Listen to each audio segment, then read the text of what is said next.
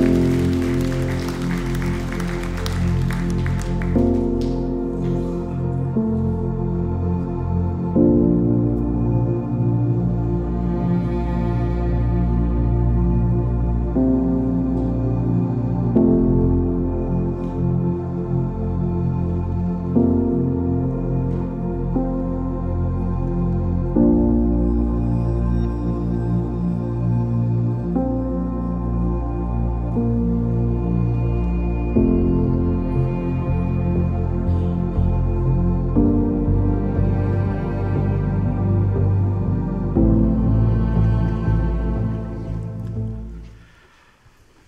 morning, everyone. It's great to have you here together today at First Christian Church. To everybody here in the West, to those who are worshiping also in the East. And uh, we have people all over the place in, involved in worship today, here, here the, on the campus, and then we have some folk that are watching and participating online. We're glad you're with us, and to our friends in Lovington as well. Welcome to First Christian Church. Uh, if you're a guest, I'm very glad you're with us, and thanks for gracing us with your presence today. My name is Wayne. I'm part of the pastoral team, and I'm very glad you're with us. Would you take a Bible, please, wherever you are, and turn to Genesis chapter 37?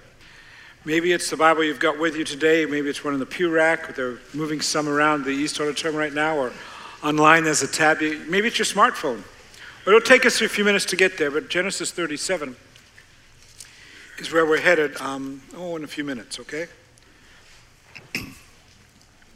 I'd like to start with um, some history, if I may um, 4,500 years ago, a long time ago from now, uh, any people group or nation in the Near East had to reckon with the ancient kingdom of Egypt.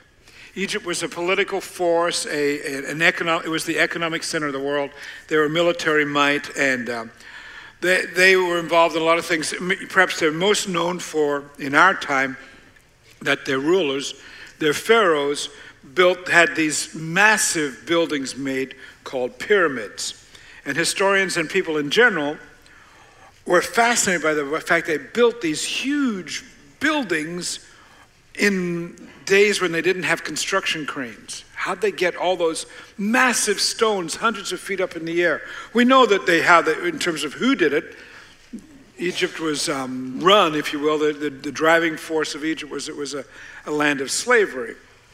And the slaves built these monoliths. And we, we, want, we, we know a lot about, uh, historians know a lot about what Egypt was like. Archaeologists are still digging in the pyramids and finding new things. And we wonder about what about the slaves, though? What was the average length and timeline or lifespan of a slave? When did they start working? Was it at 15 years of age? Were you expected to live, could you live as old as 25? Because the, how, how many hours a day did they work? How many of them were killed in construction? Um, at what age do you get to retire? I don't know that that was ever part of the deal. And, and we, we know what they ate, but we don't know what it tasted like. At least we didn't until very recently. An archaeologist has recently baked bread using some yeast and some grains discovered that are 4,500 years old. You want to know how they did this? Well, this uh, self proclaimed gastro-Egyptologist. Now, there's a demand for a, pro, for a vocation. When I grow up, I'm going to be a gastro-Egyptologist. Hmm, I don't know how many of those there are in the world. His name is Seamus Blackley. He teamed up with a microbiologist and they, they took some of these ancient Egyptian pots, 4,500 years old, that had been used for baking bread and through a process, they were to extract some of the microbes of the grains and, more importantly, the yeast that was used to bake this bread. They put it in some petri dishes, began to grow, and after a period of time, ended up with the grains and the yeast replicated from 4,500 years ago. And what, if you had all that, what would you do with it? Bake bread, right? And so they make the bread. Turns out it was sourdough bread. And uh, they discovered that this is what he said the aroma was amazing and new, that it was, the taste of it, pardon me, was much sweeter and richer than expected. And um, he said the bread was light and airy. It sounds like you're describing something from Kroger. You know what I mean? But there you go. And I want you to hold on to that. Light and airy, an aroma that is different than what we expected, and it was richer than we expected because if somebody offered me that bread made from microbes that are 4,500 years old, would you try it? I'm up. I'm up for it. I'll try anything once. May never try it again, particularly if they tell me this is going to be really lighter and sweeter than you expect. That's the period of history that we're going to be looking at today, 4,500 years ago, as the pyramids are being built. What we're doing is we're carrying on with our run through scripture, and the goal is to bring everybody within the life of our church, even guests with us today, kind of up to speed on where the Bible starts and how it finishes, and get everybody on the same page. I'm aware that some of you here today, you have studied the Bible for decades, and I want to congratulate you on that. But there are other people who worship with us each week who um, they haven't yet even, I would say, they're looking in at the family of called Christians, and they're wondering could they step across the line of faith, and they understand that, man, to do that, maybe you need to know something about the Bible. Now, the Bible says you don't need to do that, but I get it. I'd like to know what am I going to be believing if I become a Christian and step over the line? And for you to say, I know nothing about the Bible, and you guys talk about the Old Testament and the New Testament, you go, what's that? What is a testament, let alone an old one and a new one? So, what we're doing today is, and throughout the coming weeks, is to try to get everybody on the same page and help us all understand a little bit more of the Bible. And so, we've got some tools for you in that regard. We'd like you to get involved in a reading plan.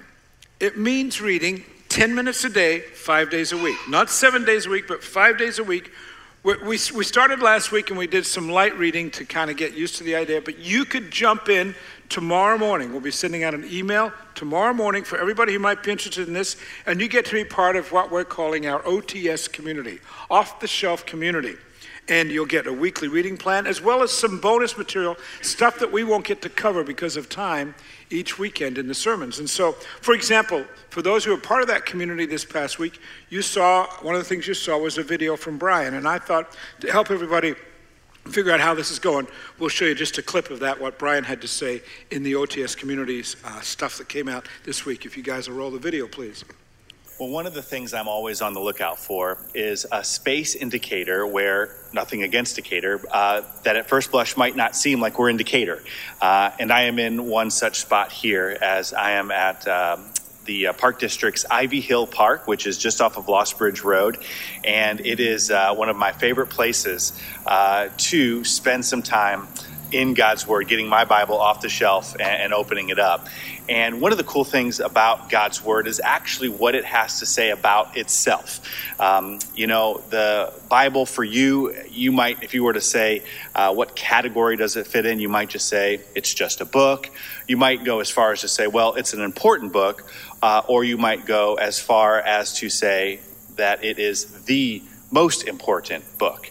Uh, well, regardless of where you are at on that continuum, um, there are things within the book that invite you to discover what is most important about the book. Uh, one of my favorite uh, chapters is Psalm chapter 1 uh, in the scriptures. And the Psalms, they were like songs, um, poems almost uh, about God, and really some tough stuff about people really digging around trying to figure out who they were, even wondering where God was when he seemed silent. But in Psalm chapter 1, it says that those who um, meditate or really dwell on God's word, uh, it says that they are like a tree planted by water who bears its fruit in season and out of season. And that's a portrait that I've always appreciated about God's word. This understanding that as I stay rooted in God's word, being, uh, you could say, have my roots watered by his word, um, that like this tree up against uh, Lake Decatur here, uh, it grows, it prospers, uh, just like we are supposed to. And so, as you dig into this first week of exploring what God's Word has to say, our reading plan isn't going to just start racing through the Bible. We're actually going to take a few passages just to zoom out and say, okay, wait a second. What does the Bible have to say about itself? And what does it have to do with me? How can it be helpful? And how important is this book? And so we look forward to uh, exploring that here uh, together in the days ahead. All right, so if you're part of the, that OTS community, that's what you saw this past week. There'll be another video and more reading plans coming out this week. If, you, if you'd like to join up with that, excuse me, all you have to do is go to the church's website. You can even do it on your phone right now, firstdecatur.org, and we'd be glad if you do that. I'm not going to be offended if you decide to do that in the middle of worship. Just don't be checking Facebook. Or if you do, just keep it fairly brief and look at pictures of me, okay? So let's all sign up. Men, we noticed that there are more women than men signing up. What's with that? Step up, guys, okay? So, if you're not into tech stuff, the reading plans are available at the welcome desks. And in case you weren't with us last week, just very briefly what we covered last week to bring you up to speed. So, the Bible has this story that we could say is a, an, an arc. It starts in the book of Genesis where all is well. God walks with people every day, and then it, sin and struggle and pain are introduced into the story and into the, the history of humanity. And it reaches this climax with uh, Jesus' life and his ministry, his death and his resurrection. And then, so that's thousands of years to, from Genesis to Jesus. And then the writings of the Bible drop off and they get to Revelation within 30 years or so of Jesus' ministry. And it ends in Revelation just like it was back in, um, in Genesis, where all is well and God's walking with people. As a matter of fact, this is the way it's described in Genesis. I heard a loud voice from the throne saying, Hey, look, this is something to be, mindful of. God's dwelling place is now among the people. He will dwell with them. They'll be his people, and God himself will be with them and be their God. There'll be no more death, no more, no more mourning or crying or pain. God's going to wipe every tear from their eyes. So that's where we're headed. We start in Genesis today, where all is well. And then, actually, the story we're going to look at is where sin has already been come along and life is getting hard. But in the long run, where it goes is back to Genesis creation, where all is well. So this week, the readings will be from Genesis. And to help you understand a little bit of what you're reading today, I'd like to tell you a story that really starts in Genesis chapter 12. We'll get to 37 in just a minute. Because in Genesis chapter 12, there are a few verses that set the stage for the rest of the Bible. It's the, if you will, the opening statements about Jesus' arrival many centuries later. See, Genesis tells us of sin's introduction into humanity's story. It also, if you will, prescribes and foretells, it describes God's plan to deal with that struggle, God's plan to deal with that sin through Jesus' death and resurrection. And so in Genesis 12, there's a story there of a fellow that um, commonly known as Abraham. His name is also Abram, but Abraham. And uh, he's a guy who says, I'm going to follow God. I don't know what that exactly means, but I'm going to take a run at that. And God looks at Abram and says, Hey, I'm really glad that you're choosing to do what I ask you to do. And because of your willingness to step into that kind of story, he says, Abram, I'm going to bless all nations through you. And Abram's thinking, well, this is kind of weird. But here's what happens Abram becomes Abraham, becomes the father of the Jewish nation. And consequently, that means Abraham's blood was found in Jesus' veins. And we could say that absolutely all nations were and are blessed by Abraham because one of his descendants is Jesus. This is how it is found in Genesis chapter 12. God says, I'll make you into a great nation. He's going to be, that's going to, he's the father of the Jewish nation. I'll bless you.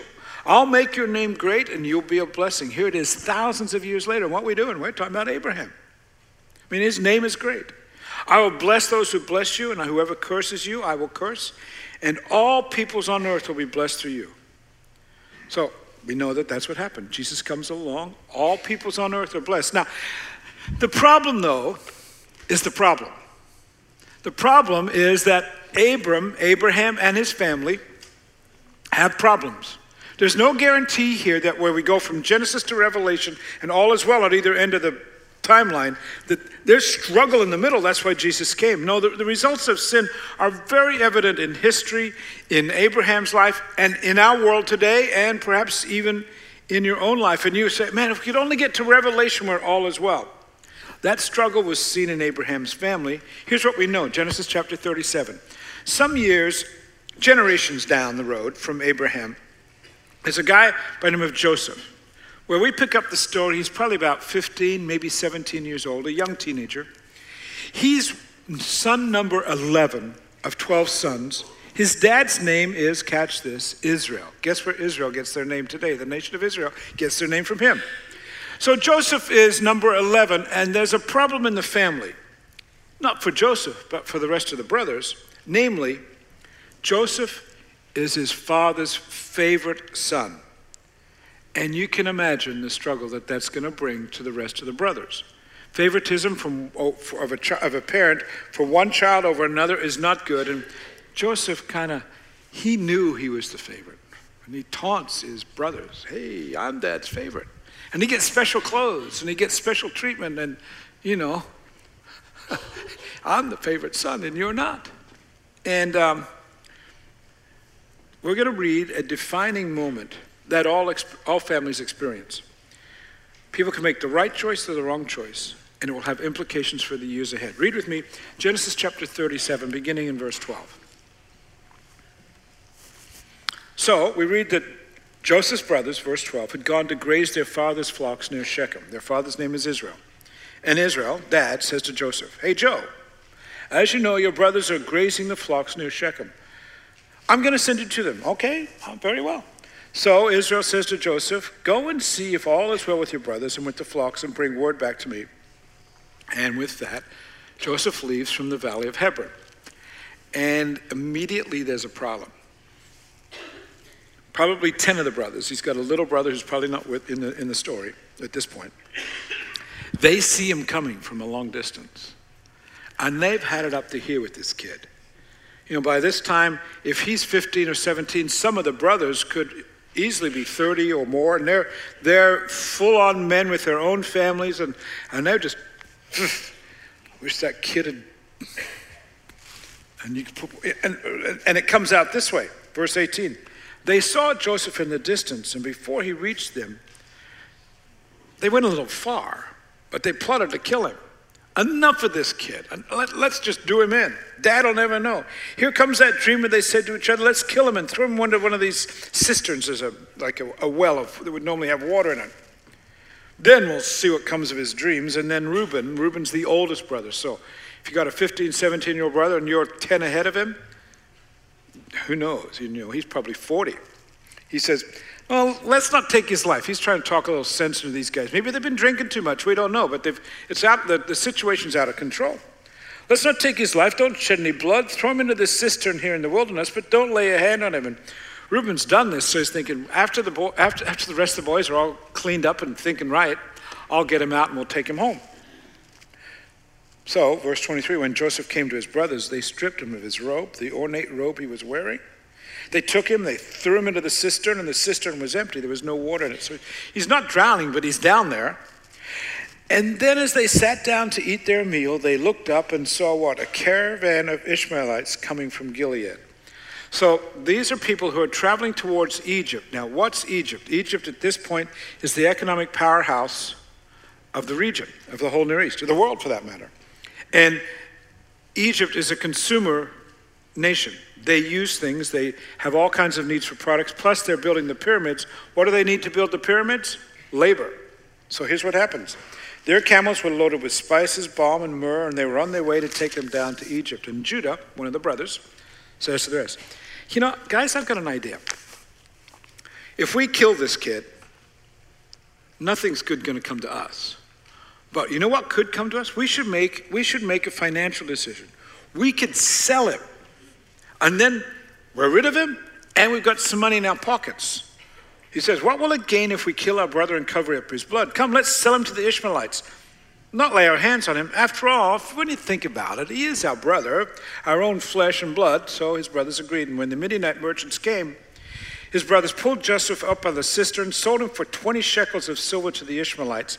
And where'd they take him? To Egypt. 20 shekels of silver on the spot price after the markets closed on Friday, about $136 in today's dollars. So very, very little money. I mean, 136 bucks is a bunch of money, but you're buying a man's life for the rest of his life, his labor. And with that, Joseph is now a slave. Surely he thought he was going to die. One moment he's doing what dad wants. I'm going to go visit these guys, my brothers.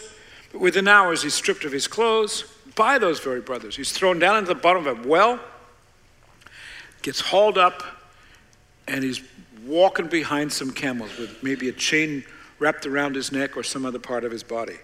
What was going to be a great day out in the field has now become a disastrous day.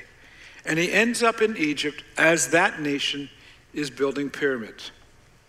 Apparently, though, this young kid, he must have had some sort of leadership qualities that others saw. Because even as a slave, whatever situation he went into, he helped organize things and he could see the administrative way to do things. And so he would rise to the top if you will of all those slave groups and he began people began to say well we'll give this to joseph. Joseph can manage this. And he got higher and higher up to the point where once again some people don't like him and this strange fate this strange thing happens he gets accused of rape falsely ends up in prison once he's in the prison you know what happens again he rises up through the ranks, and people say, Well, Joe, that prisoner over there can manage this. And eventually, long story short, he gets freed. And as he gets freed, he has this realization from God. The day is coming when this land called Egypt and the whole Near East is going to face a drought. And we could do something about that. And somehow or other, long story short, the word gets to Pharaoh. Pharaoh invites him in. What's going on? And with that, you know what Pharaoh does? Pharaoh makes him the equivalent of what we would say the prime minister. Joseph, you're now the prime minister. You're still a slave, but you're responsible to stockpile food for the next few years so that when the drought comes, we'll have enough food to survive. And sure enough, that's what Joseph does as a slave. Becomes prime minister, helps the nation get all their resources ready for the coming famine, and the famine hits, hits Egypt, hits all the Near East, and guess what his brothers face? His brothers face the problem that they too are in need of food. And so what do they do? They leave where they're living, come down to Egypt, and they go to the prime minister and they say, We need some food. Can you help us out? Completely unaware that the man standing in front of them, the man behind the desk, if you will, is their brother. It's years later. They'd expected to be dead by now. After all, they'd sold him into slavery. He was off to build the pyramids. Didn't expect him to live through that. You know what? He could have demanded their executions for their treachery of years ago. What would you do? How would you handle that moment? For, for matter, as a matter of fact, how do you handle the moments when someone who mistreated you in the past stands in front of you, or you see them downtown Decatur or at the mall? You see them in the neighborhood. Can I show you how, uh, how Joseph handled this? His brothers came to him once they realized who he is. They threw themselves down before him. We are your slaves, they said. They realized that their lives are dependent upon how he responds to them. Joseph said to them, Don't be afraid. Am I in the place of God? You intended to harm me, but coming out of all of that, God intended it for good, so that something really good would happen to accomplish what is now being done. Namely, because I ended up here, I was help, able to save many lives. So don't be afraid. I'll provide for you and your children. He reassured them and spoke kindly to them. The arrogance has worn off, it's been changed.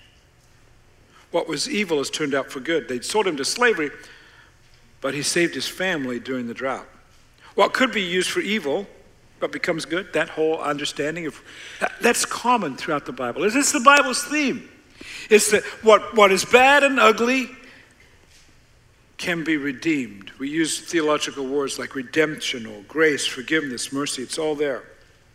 Because the Bible describes life as you and I know it many times struggle, pain.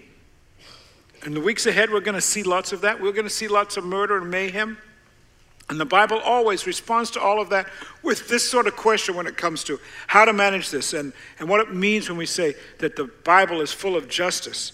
The Bible asks this question what does the Lord require of you? It's a rhetorical question with this answer.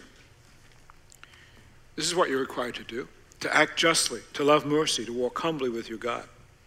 So, yeah, I got to tell you, the Bible has lots of pain and lots of descriptions of what we live from time to time, but it also calls for justice and mercy. Think about it this way if the apex of the story truly is Genesis all the way up to Jesus and then off to Revelation. What's the story of Jesus? The story of Jesus is about pain and struggle and death and torture, false accusations, a false execution. And in the midst of that, what happens? Redemption, eternal life, salvation is offered for all people. See, God always chooses to take evil, hold it accountable, and then redeem it with divine love. And that's what Joseph is saying. How you meant to harm me, God meant for good. It doesn't eliminate the bad. You've had ugly things happen. It doesn't gloss over the evil, it acknowledges the struggle. What, what you meant for evil, there's evil here. It acknowledges the pain, it declares the horror of evil. This evil has been perpetrated against me. However, in the midst of the pain, Joseph is saying, this story is that God changes that pain for good. Trouble, trouble can be redeemed. And it's inherent within the story of Joseph that in a way that we don't see when we read it in English. We read it and we go, okay, what, what maybe I can explain it this way. I want you to take a look at this, this Hebrew word, Mitzrayim. It's a Hebrew word that is, if you are, if you're ancient Jewish, um, well, they're not even really Jewish at this point, but they're beginning to be a Jewish nation. That's more to come next week. But nonetheless, they speak ancient Hebrew. And if you're, in, if you're an ancient Hebrew and you're saying you're going down to Egypt, you'd say, I'm going to Mitzrayim. That's what it means. However, what's fascinating about it is that word, Mitzrayim, is made up from two, other, from two root words. One of them Hebrew, one of them Aramaic. And both of them mean the same thing trouble. So if you want to, well, the root words do, okay? So if you want to say trouble in Hebrew, it's mitzvah. And so when you say you're going to Egypt, here's what the ancient Hebrews heard. I'm going to Egypt. We say Egypt in English. In ancient Hebrew, they would have said, I'm going to Mitzrayim, which, if you were to transliterate that literally, translate that literally, I'm going to double trouble. The place where I'm going, it's called double trouble. The place where I'm going is stress times two. Think about what Joseph learns as he's going and sold into slavery. I'm not only going to slavery, I'm going to double trouble. It's going to be a great ride. That's exactly what happened double trouble. He becomes a slave, and there's a famine. Years later, when his brothers go down to Egypt, go down to Mitzrayim, go down to trouble, trouble, stress, stress, double trouble, what do they experience? Famine and within a generation or two, they too and all their families are slaves, and they're slaves for the next 400 years. We'll figure that out next week. But for today, a word from the scriptures for you. Because I suspect that many here would say, I'm in an ancient Egyptian setting. People look around me and they see things being built like wonderful pyramids. They, they smell the sweet bread. Remember that bread made from ancient yeast? The archaeologists said it was sweeter and um, more wonderful, these wonderful aromas, and more than they expected. And you know that some say, well, look at that household. Look at the people from that house. Man, they lived a sweet life. All is really good for them. The sweet yeast is rising out of that family. And, and the aromas, man, it's all around them, all is good, and yet, who are we kidding? You know the truth because you live the truth. I mean, there are days, maybe a couple days last week when it was really, really good. There may be periods of life where it's really, really good, but there are also days where, who are we kidding? You're living in a land called Egypt. Now, I know the Egyptians wouldn't like this, but you're living in a land called trouble, trouble. You're living in a land called stress times two You feel like you've been sold into ancient Egypt and there's double stress all around you. You can put it this way the family's in chaos, the stress at work is beyond measure. For some, health issues. You go, man, the health issues, they only predict trouble followed by more trouble next month and next year. Maybe that's not your setting, but it's one similar to it, and you go, man, what's in front of me is stress times two. It's ancient Egypt.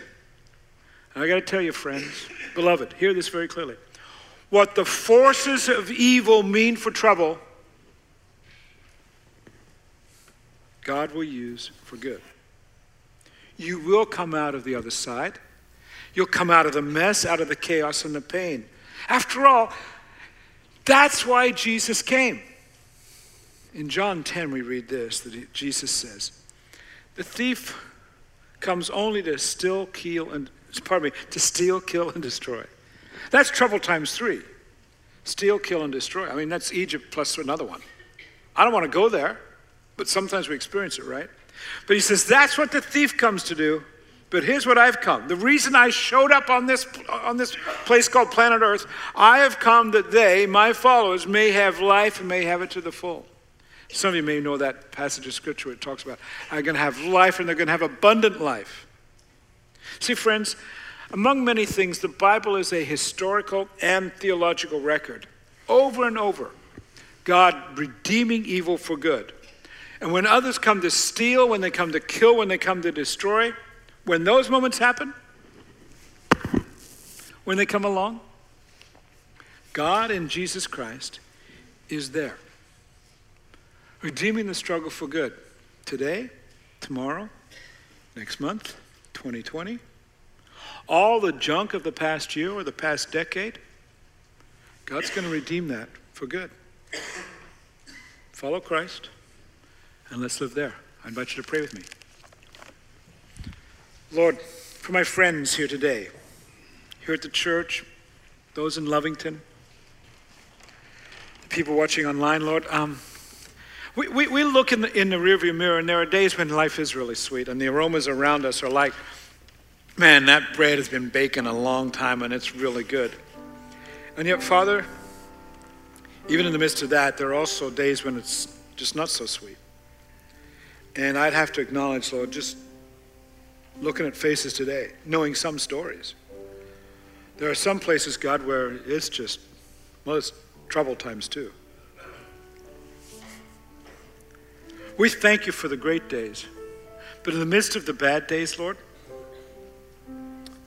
I ask that you'd help us to have some hope for the future and to remember that what is evil and what has been perpetrated as evil the stealing, the killing, the destroying. Lord, what has been perpetrated as evil, we pray, God, that you would redeem it in our lives and in our world.